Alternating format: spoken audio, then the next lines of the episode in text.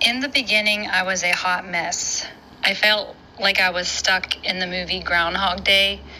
Like the same thing happening, the same toxic cycle kept spiraling out of control. I was insecure, thought this is what I'm supposed to fight for because I had invested so much time and money with this man. We'd have a fight, make up, fight, make up. What in the hell was I doing? I'm almost 50 years old. I'm a grown ass woman.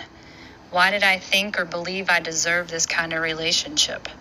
Why did I keep going back? But today, after being in this program for 30 days, I know I kept going back because I had an attachment to him. I was addicted to this cycle to him like a drug or a bad habit. I've set boundaries that I've never set before. I'm believing in myself for the first time in a long time.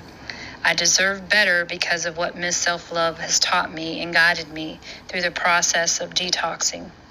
I'm changing my way of thinking and feeling. The exercises and homework has been critical in my healing process. I have to write and think, take the time to put in the work for change.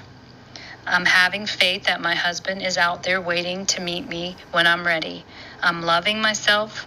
I don't need a man to validate who I am or my worth. My opinion matters. I'm still a work in progress, but I have the tools from Miss Self Love to help continue to grow. I'm not finished yet, and I'm excited for the present and the future. So thank you, Miss Self Love.